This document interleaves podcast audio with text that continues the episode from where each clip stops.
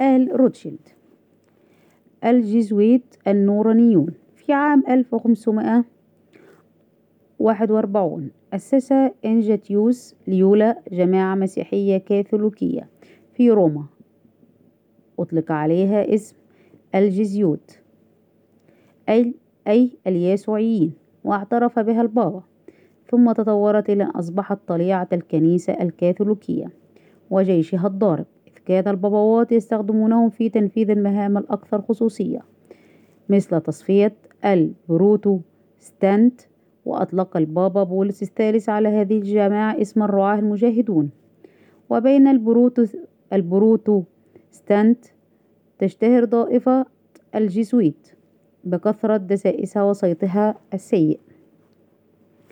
واشتهر بين قساوسة الجيزويت الألماني آدم فايسهاوبت المولود عام 1748 في بافاريا بألمانيا والذي قام في عام 1776 بتأسيس حركة سرية يطلق عليه اسم النورانيين. أشرنا إلى دور مائير روتشيلد مؤسس العائلة فيها وكيف أخرج البروتوكولات مع أعضائها قديما. ولا زالت هذه الحركة موجودة في كل البلاد الغربية إلى اليوم وينخرط في عضويتها أفراد يهتمون بولوج عالم الأحاسيس البشرية التي لم يتم كشف النقاب عنها بعد. بغية البحث عن قدراتهم الروحية الكامنة أو استشفاف عالم الغيب أو ما يسمونه العين الثالثة. وتأسست حركة النورانيين وفق قواعد الجزويت وأضافت إليها مبادئ تعبدية شيطانية تغير سلوك وتفكير المنخرطين وتتتبع التع... وتنبع التعاليم الشريرة للنورانيين من المذهب النور... التراثي اللا إدري. وليس سرا أيضا انتشار محافل عبادة الشيطان في كل بلاد العالم. وقد أعد الصحفي الأمريكي المشهور هيرلادو ريفيرا عن عبدة الشيطان فيلما وثائقيا معروفا ولن ينسى العالم أن عبدة الشيطان اعتدوا بالضرب على هيرلادو ريفيرا في الفترة الأخيرة. من البرنامج الوثائقي وأوردت مجلة نيو زويك صورة ريفيرا في عددها الصادر بعد بث الحلقة وهو معصوب الرأس في غلافها مع تحقيق عن الجماعة. وفي عام 1778 سيطر النورانيون على المحافل الماسونية. ووضع آدم في شوب نظاما سريا من أجل إحكام سيطرته على المحافل الماسونية. وبموجب النظام تمكن أعضاء المحافل من تبوء أرفع المناصب في دول العالم من ومن مبادئهم. من ليس معنا فهو ضدنا. ولا ينبغي أن يفوتنا هنا أن نفس هذا الشعار حرفيا كان قد رفعه الرئيس الأمريكي جورج بوش في عام 2001 فور وقوع هجمات الحادي العشر من سبتمبر. ويقول نيكولوف إن كارل ماركس واسمه الحقيقي مردخاي قبل أن يغيروه وفقا للتوراة يمكن لليهود أن يغير اسمه ثمان مرات وهو من أسرة حاخام. وفريدريك إنجلس ولاسال من أشهر أتباع في شوب وحركة النورانيين ويضيف أن في شوب كان في الأصل اسمه سبارتاكوس ولهذا أطلق الشيوعيون الأوائل في أوروبا على أنفسهم اسم الأسبارتيكيين. يفيد نيكولوف أن تأثير النورانيين أضحى عظيما في الغرب وأن باول فاربورغ الذي أسس بنك الاحتياط الفيدرالي والبنك المركزي الأمريكي رغم أن الحكومة الأمريكية لا تملكه عضو في عضو في النورانيين وأن الحركة استطاعت عام 1913 وضع الهرم الفرعوني وعليه العين الثالثة التي ترى كل شيء على العملة الأمريكية من فئة الدولار وكتبوا عليها النظام العالمي الجديد. باللاتيني وهو حلم النورنيين الماسونيين في السيطرة على مراكز القيادة في كل العالم. جدير بالذكر أن أسرة فارتبورغ هي المالكة لشركة أكفا الأمريكية التي تنتج الأفلام وهي منذ القرن التاسع عشر.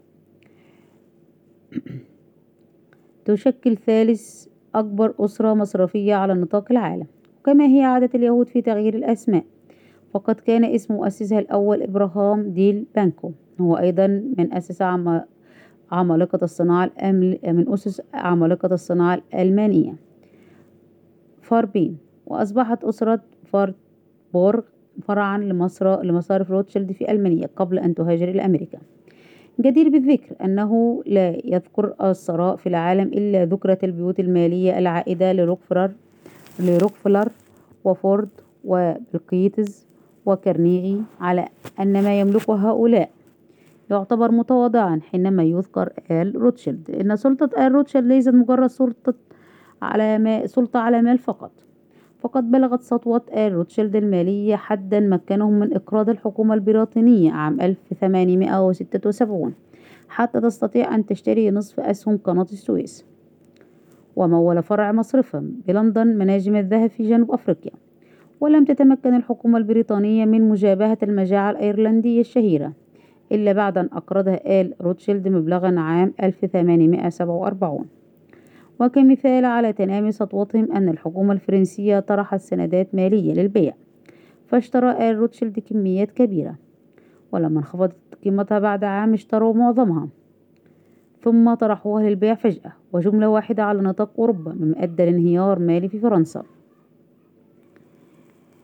وهذا بالطبع يذكر بما يروي عن الملياردير سورس فعله بماليزيا وغيرها من دول جنوب آسيا عام 1996 والذي نجم عنه خسارتها لمئات المليارات من الدولارات في ليلة واحدة. ما فعله الروتشيلد باقتصاد فرنسا جعل الحكومات والأباطرة والملوك الرؤساء يخطبون ودهم ويخشون بأسهم. وهكذا. أصبح آل روتشيلد مكان له مكان واحترام مكانة واحترام. فأمشيل كان صديقا لبسمارك مستشار ألمانيا وسولمون صديق حميم لميترنخ في نمسا. ولما اعترض سولمون روتشيلد على خطة ليوبولد ملك بلجيكا لاقتطاع إقليمي لوكسمبورغ وليمبورغ عام 1839 أحجم الملك عن عزمه. وفي عام 1878 أصدر إمبراطور النمسا فرانس جوزيف مرسوما إمبراطوريا. يعتبر آل روتشيلد من الأرستقراطيين النبلاء رغم كونهم من غير هذه الطبقة ورغم كونهم غير مسيحيين. وبعد أن قام روتشيلد الحفيد بتمويل مشروع قناة السويس أنعمت عليه ملكة بريطانيا بلقب فارس الإمبراطورية. وحتى الآن يدير أحفاده المؤسسة المالية البريطانية المسماة ناثان ماير روتشيلد وأولاده. وفي مكتب الأحفاد بلندن يتم تحديد سعر الذهب اليومي بقرار ناجم عن اجتماع يعقده أكبر خمسة متاجرين بالذهب. ويعقدون هذا الاجتماع بمكتب آل روتشيلد مرتين كل يوم يحددوا السعر اليومي للذهب فيسري سعرهم على نطاق العالم. ويقول نيكولوف وآخرون كثر إن بتأثير آل روتشيلد على أقاربهم وحلفائهم. آل فارتبورغ الذين أسسوا ويملكون بنك الاحتياط الفيدرالي الأمريكي تم إيقاف طبع الدولار وسحب كميات ضخمة منه من التداول منذ عام 1929 إلى أوائل الثلاثينيات فحدث الكساد العظيم في أمريكا ولم تعد الحياة إلى طبيعتها إلا بعد أن قرر آل روتشيلد ذلك فاندفعت كل قوى الإنتاج بكامل طاقتها عام 1939 وبعد أن قررت القوة الخفية التي يقوم آل روتشيلد على رأسها اندلاع الحرب العالمية الثانية. فتمت عمالة كاملة لكل أوجه الاقتصاد بعد أن ضخت هذه القوة الدولارات في أوصاله مرة أخرى ويفيد نيكولوف أنه رغم الدمار الهائل الذي لحق بكل المرافق والمصانع في ألمانيا إلا أن مصانع السلاح الألمانية لم تقصف يوما واحدا طوال أمد الحرب.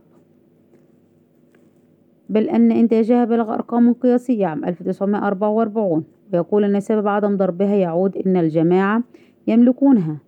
جدير بالذكر أن نيكولوف نفسه كان ضابط مدفعية خلال الحرب العالمية الثانية. وأورد نيكولا نيكولوف شهادات تفيد بالصلة الوثيقة والصداقة التي تجمع آل روتشيلد بثيودور هيرتزل مؤسس الحركة الصهيونية في مؤتمر بازل عام 1897 ويقول قادة الحركة الصهيونية بزعامة روتشيلد وهيرتزل أسسوا منظمة سرية تضم 300 شخص رئاستها انتقلت الآن لنيويورك وتحاط هويات هؤلاء القادة بالسرية والتكتم.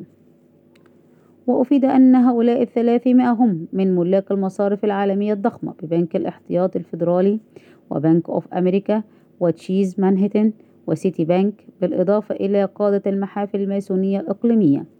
وأن هؤلاء هم الذين يأخذون القرارات الكبيرة مثل قيام حرب أو إشعال ثورة أو افتعال أزمة أو دعم حركة تمرد في أي مكان يختارونه في العالم. وأنه جراء سيطرتهم على أجهزة الإعلام الكبرى والبيوت المالية يسيطرون على كل شيء. ويقول نيكولوف إن روتشيلد الكبير يؤمن بأن اليهود هم شعب الله المختار وأنهم موعودون من الرب أن يحكموا العالم. وأنه لقناعته بذلك فأسرته هي التي تمول المدارس اليهودية. وأنفقت على آلاف المهاجرين من روسيا وبولندا للاستقرار في فلسطين. وأن آل, آن آل روتشيلد يستطيعون إيقاف أي تعسف ضد اليهود في أي دولة بإيقاف منحها القروض عبر سيطرتهم على المصارف الكبرى. ويضيف أن عشرات المستوطنات في إسرائيل قامت أسرة روتشيلد بتمويلها وبنت المساكن فيها ودعمت الزراعة بل أنها كانت تشتري محاصيل المزارعين اليهود في الكيبوتزات بأكثر من أسعارها العالمية.